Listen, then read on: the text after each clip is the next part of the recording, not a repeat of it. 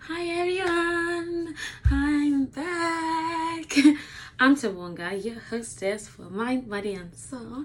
I'm sorry for bringing this episode to you late, but I think it's gonna be worth it.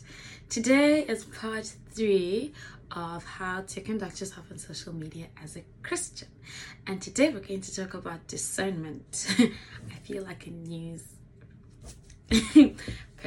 Anyway, so because this episode is like really meaty, I feel like I'm going to split it into two. It's not going to be 30 minutes long, but because I have a recording limit for 15 minutes, I'm going to split the recording as well as the video um, into two parts. So where I stop, you just need to find part two on Spotify, Anchors, um, Instagram, whatever it is, and then it's going to be there waiting for you. And I'm going to explain it all completely perfectly. that's not the right word but i'm going to i'm going to explain it as as best i can so you can understand it as best as you can right? Because i think this is a really really essential part. This is for now the last part on the social media series. I'm gonna address something new at the end of this week. Hopefully i can do something at the end of this week. And um, it's very exciting. I'm gonna put you all to task. And i'm very excited all right stay tuned on the instagram because that's where all of this stuff is going to be. All right? Um i'm also bringing in the big guns today. These are the big guns. My bible. Fun fact this was a gift because the bible is kind of my thing. And my family wants this to be my thing too. So on my birthday i got two bibles on my 21st birthday as gifts from my mom and from my aunt this is one from my aunt and the one from my mom this is me showing off my Bibles. And then I had just gotten myself a new one, which is this one. I have had some really bad luck with my Bibles because they have like really, really cute notes on the side. And two of my Bibles have been stolen in the past. Crazy, right? Like going missing. I don't know what that means, right? Because I didn't lose them, they were genuinely stolen. Yeah, I was going to say stealing is a form of losing, but it's not. I was just, I don't know what happened in my brain at that point. But anyway,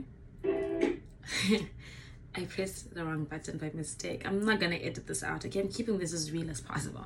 And another interesting and fun fact is that, well, not fun fact, but today, at the end of the episode, second one, I'm going to play you my favorite well, a snippet of my favorite part of my favorite song currently, just so we can have fun together. it's gonna be awesome. I'm very excited for this. I hope you are too, because like this is really important stuff, guys, and it's very in depth. So I need you to pay attention. And I might lose my way because today we're really going into reading the Bible. I might like, like, you know, when I'm trying to navigate the Bible because some of the verses are really similar.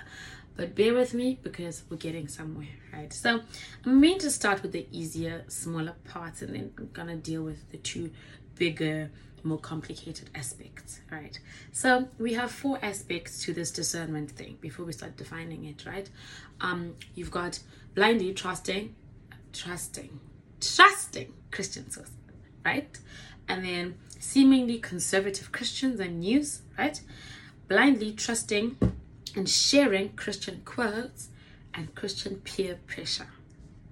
Four things you need to be discerning about when you're interacting with social media. There are more, but like I said, I used a specific website to get this list. This was the best list I could find, and so this is the one we're using for now.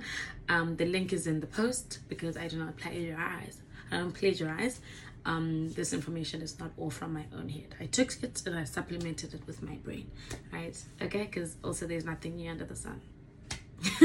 so, um, let's start. What is discernment? Well, discernment is the quality of being able to grasp and comprehend what is obscure. It is the act of perceiving.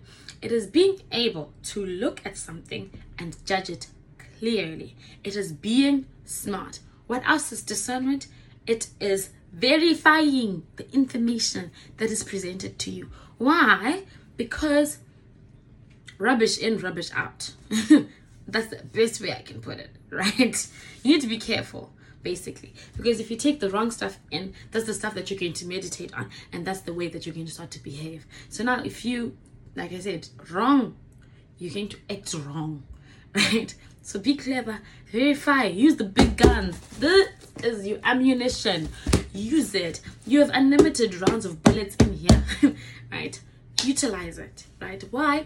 Because you want good stuff in, meditating good stuff, so you can be a good person and stay on the gold plated path. I don't know what they say in Wizard of Oz, but stay on that road. It's leading to heaven, right? And how can you do that? Be discerning. I'm going to repeat this word several times, and one of you can count how many times I'm going to say it, and then you can comment, right? But I'm going to say it several times because I want you to remember it. Discernment. Discernment. Right? Remember it, meditate on it, grasp it, understand it, focus on it, and apply it. It's an essential tool. I'm going to emphasize this. I can't emphasize it more, and this is why this episode is very long because it's a very important thing. Right? I don't normally say this. Everything is important, but discernment, being clever, guys, be smart. Let that sixth sense run wild. Be skeptical about everything. Look at it from a Christian perspective and ask yourself is this really what God intended when this was said? Be clever. Okay. All of you are clever. All of you. Right. But be cleverer when you're applying this. Okay? Let's begin. Okay. So, peer pressure. Right. Have you ever seen those posts that say, if you love Jesus, like, if you love Jesus, share, if you love Jesus, forward, I can see if you don't share, yeah, whatnot, whatnot. What is the aim of those posts? And what is your aim when you listen to that guilt tripping? Because surely, as much as I would love to have thousands of views on my um, podcast and like on these videos and stuff, I wouldn't really guilt trip people by telling them that they can only show their love for Jesus by liking the post because then what have they benefited? What has the kingdom of Jesus benefited from that like? Ask yourself these questions. Ask yourself the important questions. Why are they doing this? Are they are you really going to use Jesus as clickbait for your platform? And why are you doing that? Why are you doing that? Blackmailing people and lying to them that you can see when they don't share. Now even if they they don't share, are you going to report them to Jesus? And even if you do, what is he going to do about it? Because for all we know, you could be wrong in this video that you want people to watch, and you're blackmailing them to watch the watch it, and then they take rubbish in, and then they start acting in a rubbish way. I could be wrong, guys. My point is that peer pressure isn't something that you should fall for and it shouldn't be something that then it's like forces you to interact with information that maybe a part of you doesn't want to interact with why because the way god works is that he works with perfect timing if there's anyone who's got perfect timing on this planet it's god so sometimes you could flip through the bible right and then stop in like matthew chapter 5 right and start reading matthew chapter 5 and you're like wow, I've never really understood it this way, right? Because maybe that's what was supposed to happen on that day. Or when you walk into church, right, and you miss the morning service, and then the service at five has a completely different sermon, and you then realize why you missed the one at eight, right? Timing. God works with timing, right? Sometimes this message that you're guilt tripping people into listening to is not really something that's applicable to their season. It might lead them astray, right? That's one of the many dangers that come with falling for Christian peer pressure. Just don't apply it and also don't fall for it, right? Let's just cruise through it. Everyone will experience life in their own time, at their own pace, because it's not a race, it's a marathon, right? We're all going to win, essentially, right? We're all getting there, right? We're just going to use different routes, right? And that should be okay, right? So, peer pressure don't fall for it.